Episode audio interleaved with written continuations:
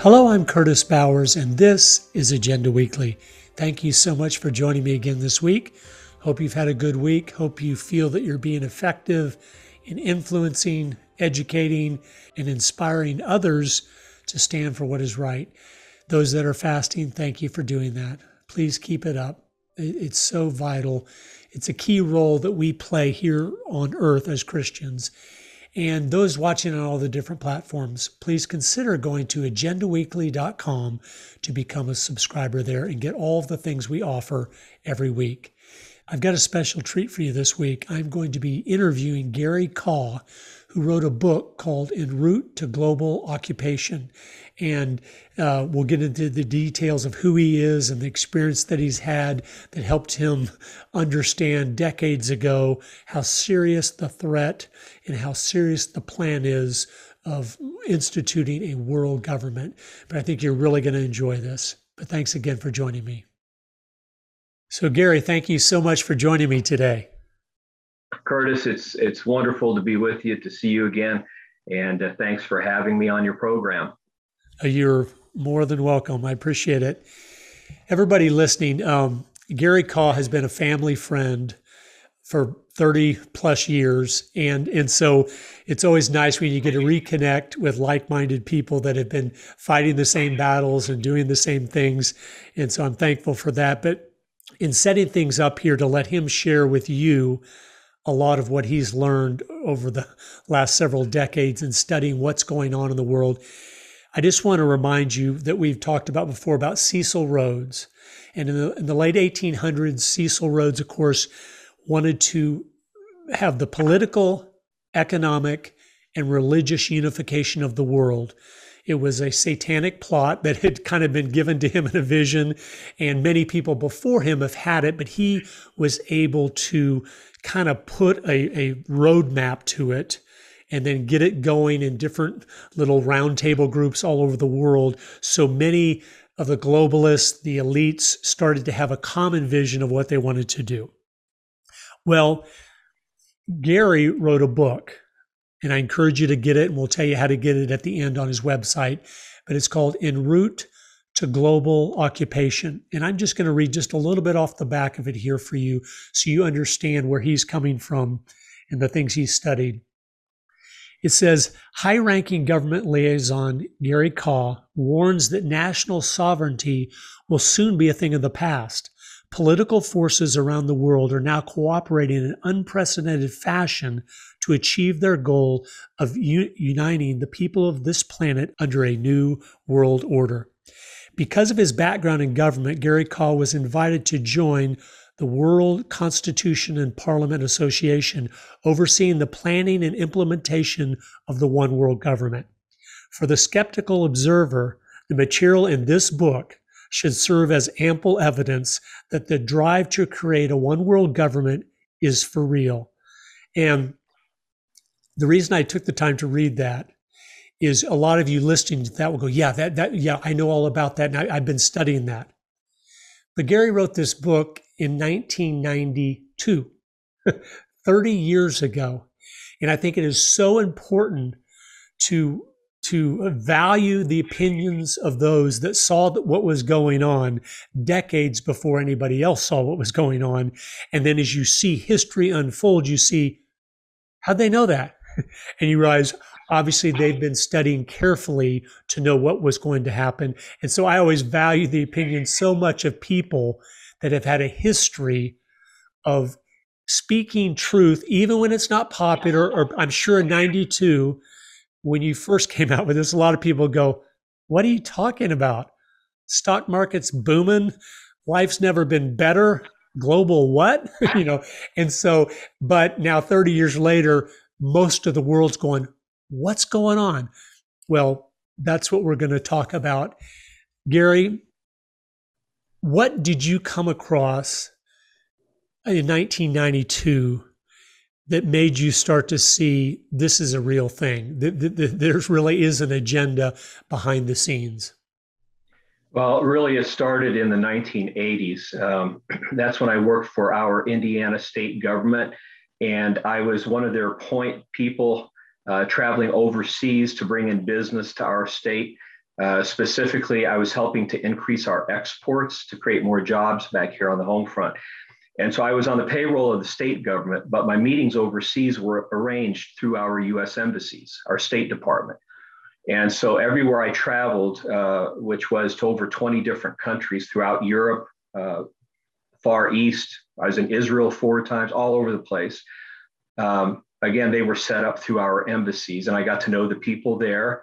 And they put me in contact with uh, the international business leaders that uh, we were trying to reach who might be interested in our products made here in Indiana. And so, gradually through those meetings, I discovered that, to my surprise, that there were a good percentage of people in our State Department who were very supportive of a globalist agenda. And you know, when you spend anywhere from two to four days in a in a city working hand in hand with these people, you kind of get to know them. We go out to dinner together. Sometimes they would even have me into their homes, and um, uh, we would talk about international economic developments, of course, because that's the area we were working in. Uh, and then it's just one step further to talk about political developments. And sometimes we get into religious uh, matters as well. And I got really good at that time at playing dumb. uh, I found if you show your hand, sometimes people will clam up and not tell you anything else. So I would just ask questions and let people talk. And it's amazing uh, what I learned through that. Um, consistently, those people who supported the globalist agenda were not very fond of Bible believing Christians or conservative Jews. Uh, they also were not very favorable toward Israel. And so I found all that to be quite interesting. And, and you have to understand my own personal background. Um, I was born in the United States, but my father fled from the communists at the age of 12 in Croatia. They were called the partisans at the time, but eventually they became uh, the communists in that country. Uh, he only had about one to two days notice. I mean, he and his family got out of there with uh, a few suitcases and a few pots and pans and became refugees, very much like what is going on in Ukraine right now. Well, during a wartime setting like that, there's almost no safe place. You just go wherever you can where there's no fighting at the moment. And so uh, within a few months, they ended up in the mountains of Austria where they found a, a safe place they thought uh, only to find out that uh, he was in a boarding school that was being headed up by Nazis who were training these young boys to be cannon fodder for Hitler on the Eastern Front. And so at the age of 13, within less than a year of fleeing from the communists, dad jumped out of a two story window and ran for his life, fleeing from the Nazis. And, um, and, and, then my mom grew up under Hitler in Germany uh, with a father who was very outspoken against Hitler. So on both sides of the family, um, you know, we, we can really relate to what's going on right now in, in Ukraine. And when I was in my job and I'm learning of, of these people who support this globalist agenda, who don't really like Christians and their conservative worldview, uh, but they're favoring a type of coming new world order, a one world society. Um, that really threw up some flags. And of course, I was more sensitized to these types of things because of my background. And, and so I think the Lord used that uh, to help me take notice. And then I began doing some research. And um, long story short, uh, after a couple of years, the Lord opened up uh, the door for me to share at some Bible study groups. Uh, one of those was in our Secretary of State's office. He happened to be a Christian. And so some state Christian state legislators were part of that Bible study. So they asked me to share at other groups and and it just kind of began to move forward like that. And uh, then eventually I was given an ultimatum as the word got out that I was speaking about these things. And so um, I, I, was told that if I uh, didn't stop talking about these things, it would cost me my job. And uh, uh, his exact words were as long as you work for this administration, you will not talk about any of these things to any groups, regardless of their size, whether they are Christian or non Christian. Is that understood? And before I could even think of a response, he said, You've been a tremendous asset to our administration, and we do not want to lose you, but the choice is yours. And so that was in April of 1985. That's how far back this goes.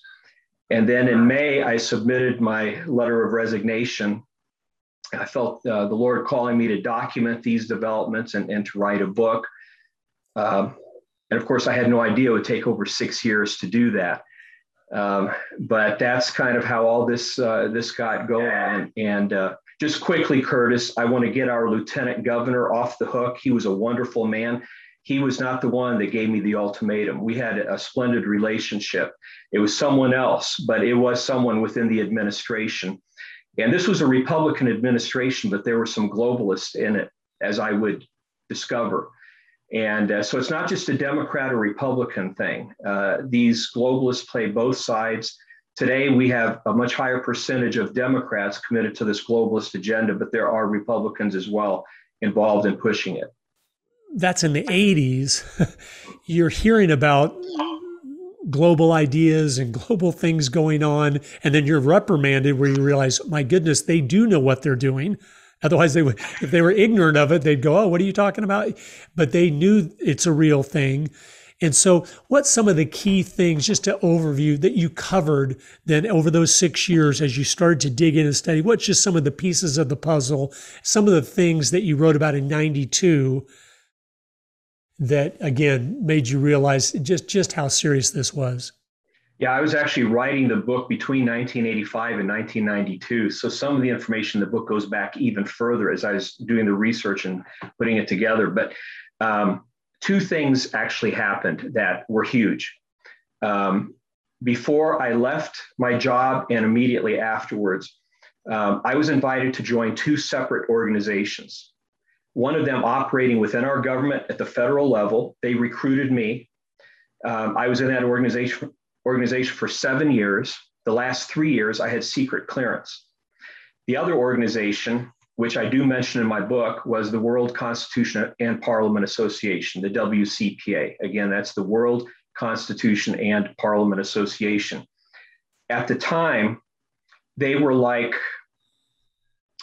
it, it was as if the spokes going out of a wheel from, from the center. They were coordinating a lot of efforts uh, for the globalists and there were at least at least 200 different leaders of different organizations who belonged to this one organization all of them globalists uh, leaders from greenpeace uh, the former president of the world council of churches former un ambassadors mayors of prominent cities uh, one former U.S. Attorney General who served as a vice president of the organization. His name was actually on the letterhead, on the stationery um, people representing all of the world's major uh, religions. And so I was brought into this organization. Um, I think, frankly, at the time, they saw me as maybe a, a, an up and coming figure in, in our state's politics. And because my title that I had held on my job was that of Europe and Middle East trade specialist, and I had worked overseas hand in hand with our embassies. So I could see how someone might think I'm a globalist. People just assume that if, if you move in those circles, you, you're going to be a globalist. And so I was brought into that organization and corresponded with the Secretary General of that group for four years. And at the time, it was headquartered out of Lakewood, Colorado. And um, so I began doing some digging into these people. And I took the top three leaders in the organization at that time and discovered that all three of them were also members of an organization headquartered in India called World Union. And I had never heard of that organization. So I dug into that further and discovered that World Union was founded by the same people who founded World Goodwill, a very occultic organization with headquarters in London and New York City. World Goodwill was founded by Alice Bailey, who today is referred to as the mother of the New Age movement, and who also happened to found Lucifer Publishing Company back in 1921 or 1922.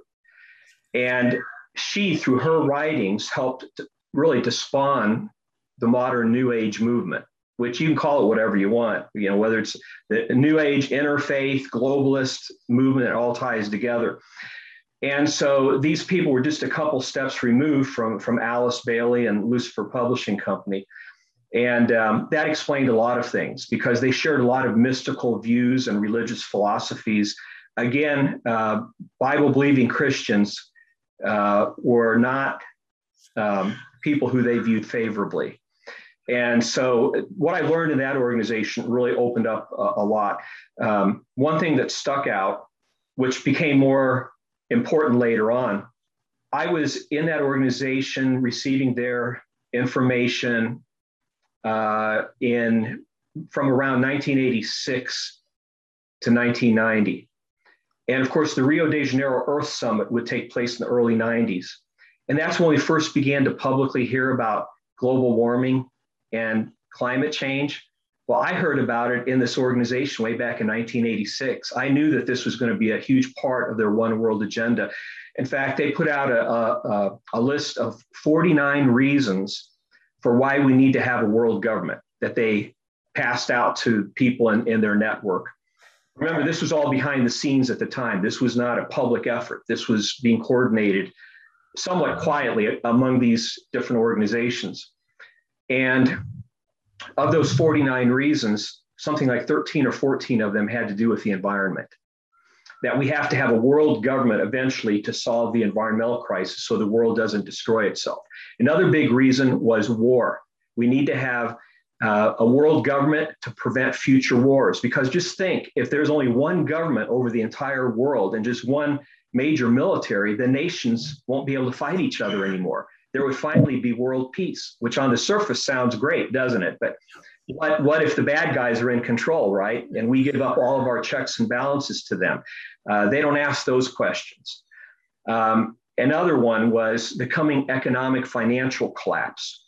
Uh, we need to have a new global financial system as part of this coming world government uh, because the current system is going to collapse. And so they need to have the new system ready to go, and it will be a cashless system. Now, this was back in the 80s. We're 30 years beyond that, and that's exactly where we're at today. I mean, all this is getting ready to be implemented. I do want to mention briefly that this same organization today I do not take them as seriously. If you go to their website, my opinion, it's it's a big joke. Um, and part of that is because when my book came out and exposed their efforts, uh, part two of my book actually reproduced some of their documents and, and it laid the whole thing open. And then other people came along as well and exposed it. So um, we did about 40 talk shows the first two months, and they were irate with me. I'll, I'll just say that. Um, but after that, they changed their approach. And you have to understand these kinds of organizations are floated out by people even more powerful behind the scenes. And if they are exposed, they just retreat and they keep doing the same things, but through other organizations. And um, the World Constitutional Parliament Association, their leaders were also prominent members of the World Federalist Association, which is very closely tied to the United Nations. And so, in my opinion, uh, after this organization uh, was exposed and people began to find out about it, I think the World Federalist Association began to take different approaches. They're still doing the same thing, but in different ways. So, uh, again, this organization still exists, but in a different way today than it uh, did 35 years ago. Yeah, no, that makes sense. And that the key part of Alice Bailey uh, most of the leaders of the United Nations were followers of Alice Bailey and half these globalists. There always there has to be a spiritual side to things because we are spiritual beings, and so that yeah, if, as you dig into the environmental movement and how even Gorbachev went into that, the dictator from the Soviet Union, and he was in this New Age movement and started to worship Mother Earth. It just shows uh, again this this is a spiritual battle that we're in, and uh, they're dead serious about it. It's a very, very strong, politically speaking, it's a very strong socialist, Marxist, progressive uh, agenda. Uh, but there's a spiritual tie-in, and it's very new agey, pantheistic. Uh, but the higher up you go into it, it actually at some point becomes Luciferic. I mean, there are those people that literally worship the source of these false teachings. It, it actually uh, gets to that point. And in, in, a moment here, I'll read you a quote that ties all this together. Um, but there is a political and economic and a spiritual aspect to this agenda. It, it's a it's an entire worldview, and it clashes with the Christian worldview. And so we are seeing all of this come to a head in our time. That's right. No, absolutely. Um, and and and that maybe you can read the quote in this section as as you answer the question. So so that was back then in the 80s and 90s, and you wrote the book, and you found all this stuff that you researched and found out. Now, thir- fast forward 30 years to right now, and just talk for a minute about how uh, how the the progression has gone and how amazing it has been to see them accomplish these goals, things that would seem crazy in 92, like the environmental movement, which was nothing then. It was a far left tree hugger, you know, people chaining themselves right. to trees in Oregon, to now it's the most powerful movement in the world, nothing even close. But kind of talk about how you see it today in retrospect. Well, the goal of these organizations uh, back in the 80s and early 90s was to begin to go public with their agenda around the year 2000. That was uh, kind of like a launching pad. In fact, there were a number of meetings in September and October of the year 2000 uh, covering the political, the economic, and the religious sides of this. And that, as I go back in my mind, that was kind of the beginning of the more public push. And then during the last two years of uh, the George Bush Jr. administration, around 2006 or so, uh, things I noticed really began to unfold more quickly. And then, of course, through the Obama years, uh, it really s- sped up. And um, under Trump, um, he began to undo some of the things that they were putting in place. And boy, did they not like that. And uh, and then, of course, since Biden uh, has been in over the last year, it's just been a you know a free fall for for globalization. Uh, our economy is being ruined. Um, ultimately, uh, this is as much about a takedown of the United States as anything else. Because as long as the US is strong, it's very difficult to have a true world government. So somehow uh, the US has to be brought down, our freedoms have to be diminished and subjugated. And so I believe we are witnessing right now, Curtis, a deliberate attempt to destroy our economy uh, through the oil situation, uh, this war, of course, factoring into that, but even before that, um, making us dependent again on foreign oil. As you know, today, our government is in discussions with Iran and Venezuela to buy oil from them. So we're probably not going to buy any more oil from Russia, but we're going to buy it from their allies from Iran and Venezuela. I mean, this is so ridiculous that any person with you don't even have to really have much spiritual discernment, just a little bit of common sense. People can see that something is up. You know, this is not a coincidence. There's an agenda behind it. And so um, the people are living in fear now. Uh, this war is escalating. One wrong move by NATO or the US, and, and things could really escalate. And, and so there's that threat of, of global conflict. There's a threat of a, a falling economy um, uh, uh, inflation. Uh, people are going to be strapped as never before, I believe, as this thing continues to move forward. So the stage is being set for uh, the demise of the US and then the presenting of a global financial system, unlike anything that we've had prior, that will be presented as the cure all for everything and it will be a cashless system with an electronic monetary unit. They have already been experimenting with this in West Africa for about two years that we are aware of. Uh, three organizations I'll just mention, and it's much more complex than this, but uh, I believe listeners need to be aware of this. Um, three organizations networking very closely on these developments. Uh, one of them is Trust Stamp, they cover the technology part of it. MasterCard uh, is covering the financial side of it. And Gavi, which is G A V I, the Global Alliance of Vaccines and Immunizations, uh, is covering the whole COVID uh, pandemic vaccination side of it. And these three are working in cahoots together. Uh, and there is coming a mark that people will have to take on their hand that will be, it, it will include uh, a vaccine, your health passport or your, your health record, as well as a component that gives off a signal that will allow you to make financial transactions simply by waving your hand over a certain kind of scanner. Um, now, you know, smartphones will play in. Uh, they already have a special app that will work with this. But again, how can you introduce this type of, of drastic, uh, new global economic financial system unless the old system collapses first? Uh, these globalists have to have a reason they can give to people uh, for such a new drastic uh, step. And that's what they're setting up right now. And if people understand that, a lot of these other developments make a whole lot more sense. Uh, you begin to realize why things are happening as they are.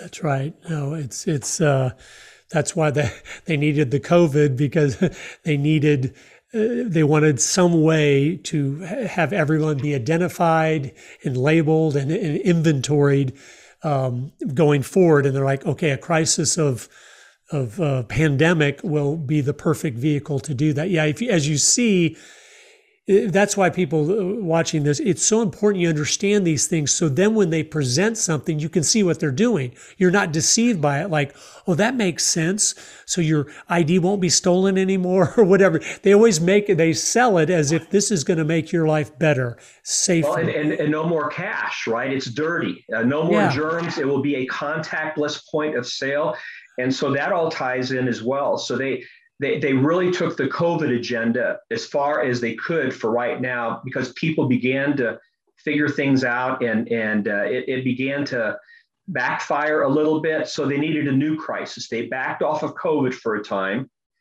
Of course, it's an election year, so the Democrats are making it look like they've won a sort of victory by getting us as a country to the point where we have a bit more freedom now, once again with COVID. Uh, but then enter this the, the war uh, in, in in Ukraine, you know, and and um, I, I have my own beliefs on that, but I think that is part of, of the bigger agenda uh, of getting us into a crisis scenario. And um, uh, we'll see where all that goes. I'm hoping for the best, but bracing for, for the worst. And um, if I may comment on that, can I just a little bit on the Ukraine crisis? Because it's, I mean, yeah, it's great. Um, I, our publisher to the Slavic countries uh, has been headquartered in Kiev. We were approached uh, a number of years ago by this very bold, brave, good Christian man uh, asking for permission to translate my book into Russian so that they could get it out through Ukraine and Russia. So it went out to tens of thousands of Christian leaders all over the Slavic countries from Kiev. And, and so we're really connected into Ukraine. I've been there twice. I've spoken there. We have a gal who's like our adopted daughter whose sister, who has a heart condition, was trying to get out of Ukraine yesterday and just made it into Poland. So we've been tied into this in multiple uh, different ways and following it very closely. And I feel for the Ukrainian people, I'll tell you, they are the most wonderful Christian people. When I've been over there, you know what? They don't ask, uh, when, when did you get saved? You know what they ask you? They said, when did you repent? the only place in the world I've ever been where that's how they ask you when you became a Christian. I mean, they mean business. They they realize that's when you become serious about Christ is when you actually repent. And um, so, anyway, uh, like I said, we've been so connected in, into Ukraine, and, and my heart aches for them, what they're going through right now. they are on a chessboard of international players right now, and they are completely trapped and caught in the middle of this. Do you remember the Sochi Olympic Games that were held in, in Sochi in Russia in 2014?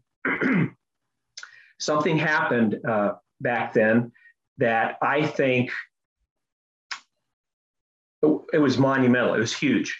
Um, during the Olympics, when Putin was wanting to showcase Russia, he had just put billions of dollars into these Olympics. They were state of the art, very beautiful. So, what happens in the meantime? A coup in Kiev uh, pushing out the pro Russian leader and trying to replace him with someone else, a coup sponsored by Western intelligence, I believe mainly from the United States and Britain, right in the middle of the Olympic Games. So the media begins covering this coup in Ukraine that is anti Russia against Putin, a complete embarrassment to Putin on a, on, a, on a public stage in the middle of the Olympic Games. And I remember looking at my wife, sitting on the couch with her as, as this was breaking. And I told her, Audrey, they've poked the bear one time too many. Uh, this is not going to set well with Putin. Uh, this changes everything. Um, yes, Putin was KGB member, uh, dictatorial, and, and, so forth, but he's not stupid. And as long as Ukraine uh, was not in any kind of a way a threat to him, I think he was willing to, to let it go. They had he had one of his people as president there, um, and uh, so I personally believe the best situation for Ukraine would have been to move forward, kind of like a Finland, having good trade relations with the West and economic uh, exchanges, uh, but not speaking directly in a, in a vicious kind of way, you know, against Russia. But that coup changed all that. Now, in Russia's mind, Ukraine was moving toward NATO and becoming allied with the West. And I knew right then there's no way Putin would ever let go of Ukraine. So this war that we're witnessing right now was predictable at least eight years ago. And then to help set the stage, the US through the Biden administration did about everything possible to, to lure Putin, to tempt him to make this move through our debacle in Afghanistan and the weakness that we showed, uh, buying oil from Russia when we have all the oil we need for 100 years back here at home, urging uh, Germany to do the same thing.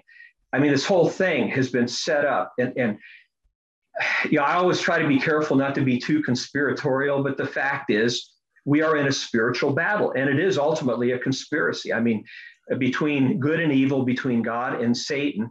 Uh, in the end, of course, we know Satan is no match for God. God will win. But in the meantime, uh, the devil can wreak a lot of havoc. And he's doing that in this world. And he's trying to bring everything to a head now to form this global government.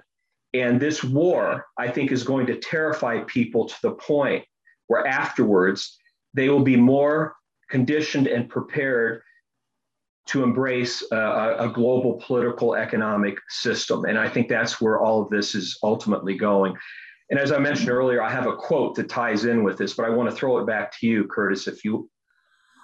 No, that'd be great. Go into the quote, but then talk about, and I think it'll fit into your quote, how close are we to world government? You know, with, with, the World Economic Forum, their Great Reset. I know 2030 is a huge year. They've set so many Agenda 2030. They, they've set that as a goal to accomplish everything they want to accomplish. Whether they do it or not, we will find out. But read the quote and then just talk about just for a minute or two the reality of how, how close is this away, one one crisis away or whatever, to actually having world government. All right. Uh, this is from page 144 of my book, uh, En route to global occupation. In a letter to the Italian revolutionary leader Giuseppe Mazzini, dated August 15th, 1871, Albert Pike, who was an Illuminist and the head of Scottish Rite Freemasonry in the United States at the time, described a distant final war which he felt would be necessary to finally usher in the New World Order many years, many decades down the road. And according to Pike, this conflict between two future superpowers would be sparked by first igniting another crisis. He wrote, now this is a direct quote from Pike We shall unleash the nihilists and the atheists, and we shall provoke a great social cataclysm, which in all its horror will show clearly to all nations the effect of absolute atheism, the origin of savagery and of most bloody turmoil. Then, everywhere, the people, forced to defend themselves against the world minority of revolutionaries, will exterminate those destroyers of civilization. And the multitudes, disillusioned with Christianity, whose deistic spirits will be from that moment on without direction and leadership, anxious for an ideal but without knowledge where to send its adoration, will receive the true light through the universal manifestation of the pure doctrine of Lucifer brought finally out into public view. A manifestation which will result from a general reactionary movement which will follow the destruction of Christianity and atheism, both conquered and exterminated at the same time. End quote. Now, I believe with the current war that's unfolding in Eastern Europe, we may be on the threshold of this very scenario uh, that was laid out over 100 years ago. Uh, we're seeing the potential war between two nuclear superpowers. Uh, every day it's escalating a little bit further. I feel as if a trap is, is being laid. And uh, if things go much further, I mean, just seeing what's going on in Ukraine is bad enough with the lives being lost there, innocent civilians running for their lives. And this is playing out in real time uh, because people have smartphones these days. And it's the first war like this that we are watching live as it's happening.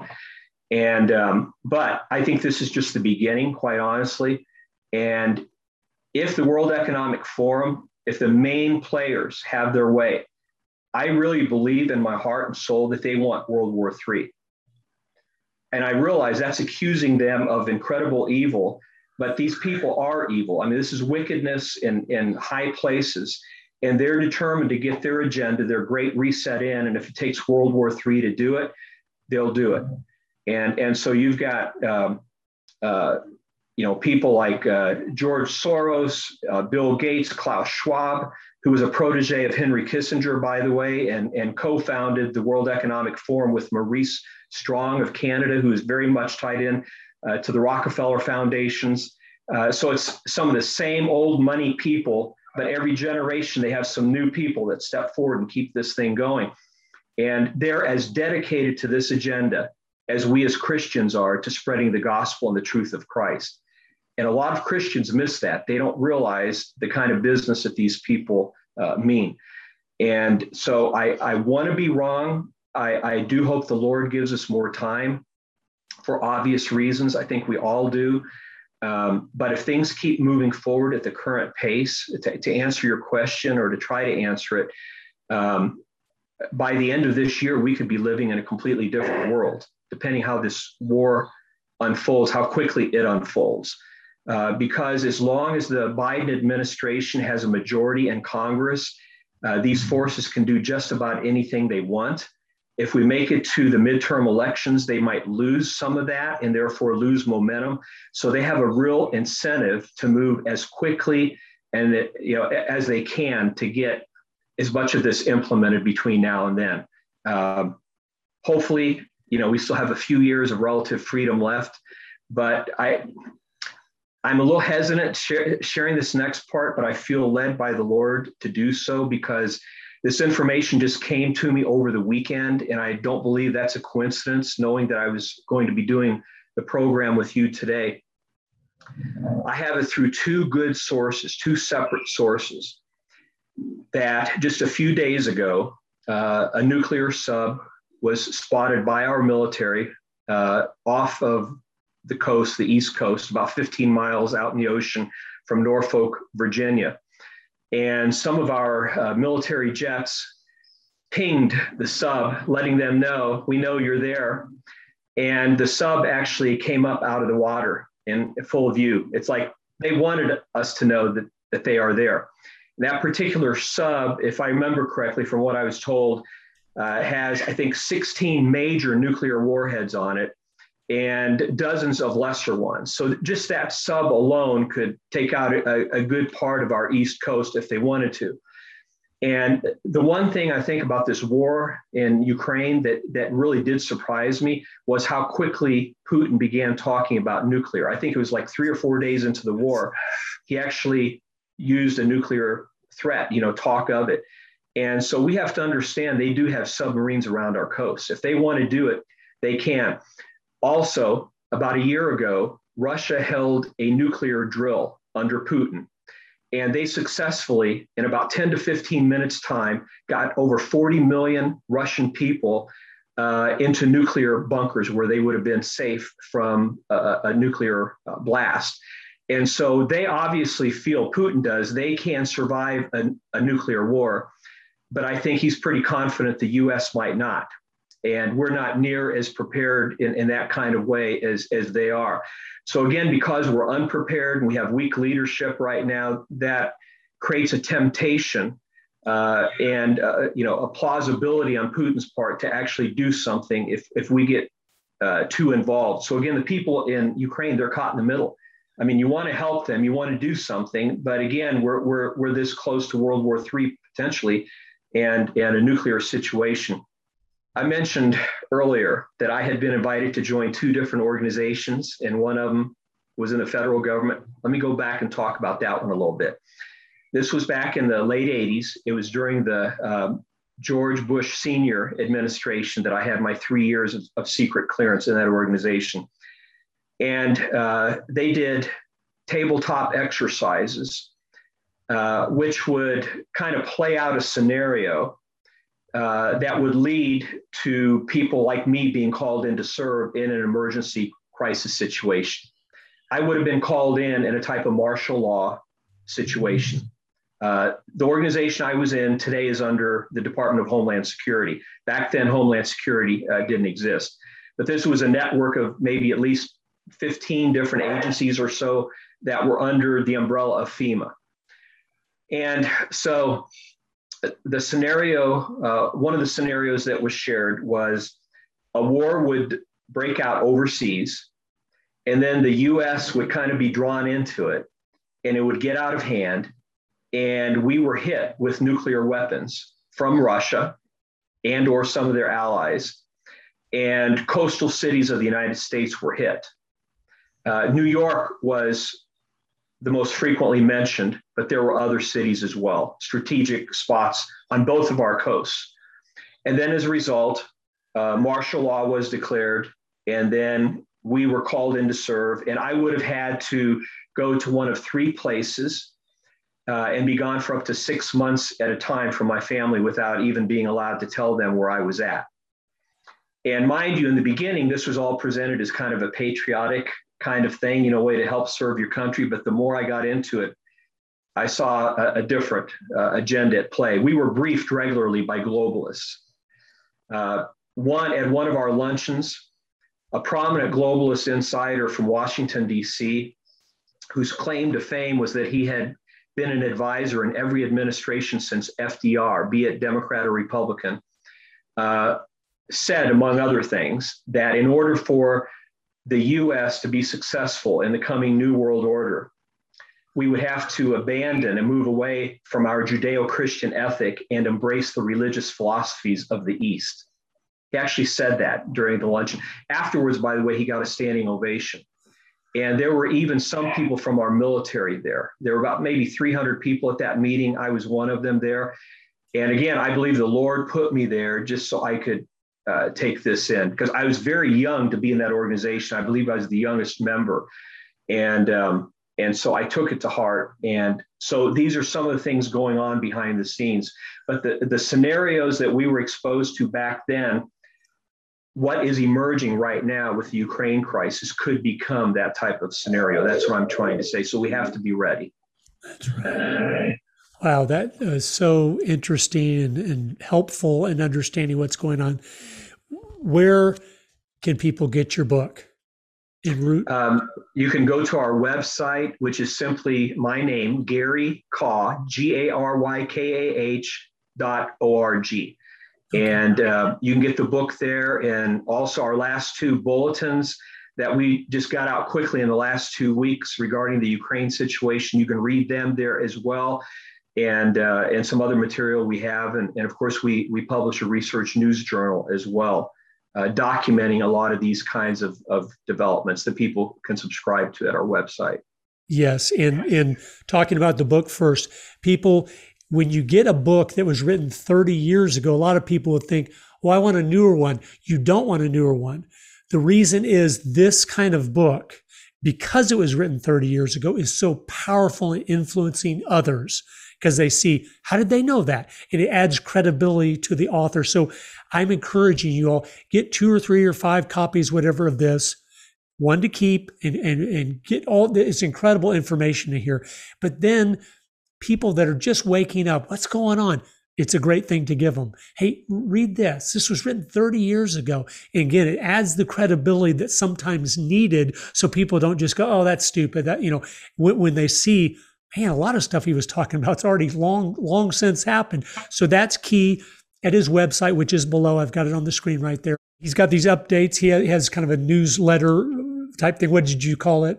Yeah, uh, Hope for the World update. And that's yeah. how we keep people up to date. So the book kind of provides the foundation for understanding it. And then we keep people up to date yes. uh, through that uh, research news journal. Yes, and, and I'm a subscriber of that. I get that and read it. I just read your a week or so ago when you issued the updates on the Ukraine, and yeah. I thought, oh, it was just it was a blessing, and and I I could tell, boy, we we are thinking the same on this, which is encouraging too, because when yeah. there's so much disinformation out there, sometimes you go, I don't know what is going on. It's tough sometimes for all of us, but so people, these are some action things you can do and, and, to make a difference and wake others up. These are always great to have different types of resources for different people. Um, as you know from listening today, we are in serious times, and I know you know that. That's why you're listening. But you need to not have that cause fear or anxiety. You need to have that first drop you to your knees and you need to be praying for our country. God is a merciful God. He can choose to show mercy on us even when so many have left and done their own thing. He, he loves his children. So I know he's spared cities in past world history.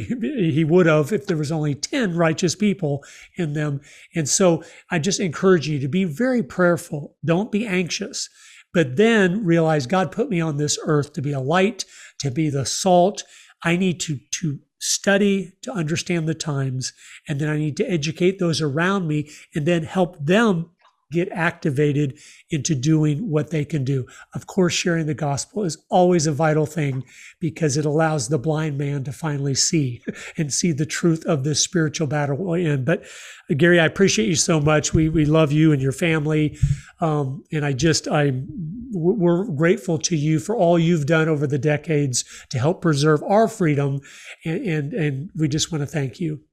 Well, to God be the glory, totally, and it's such a blessing uh, to be friends with like-minded people like you. You know, it's a team effort to get this information out, and God has been faithful to give us time to warn people and get it out. And I just want to reemphasize, yeah, God did not give us a spirit of fear, but a spirit of power, of love, and of a sound mind. And, and so we can move forward in confidence with the Lord. We know our eternity is secure in Him if we have put our faith in, in, in Jesus Christ. But now we have a job to do. We're His end time warriors, and we need to stand firm and, and get the truth out and uh, be a blessing to the Lord. Amen. Amen. No, that's thank you. Well, everybody, thank you for listening. Please share this and, and help wake others up and do what you can do. But I appreciate you greatly. And until next week, God bless you.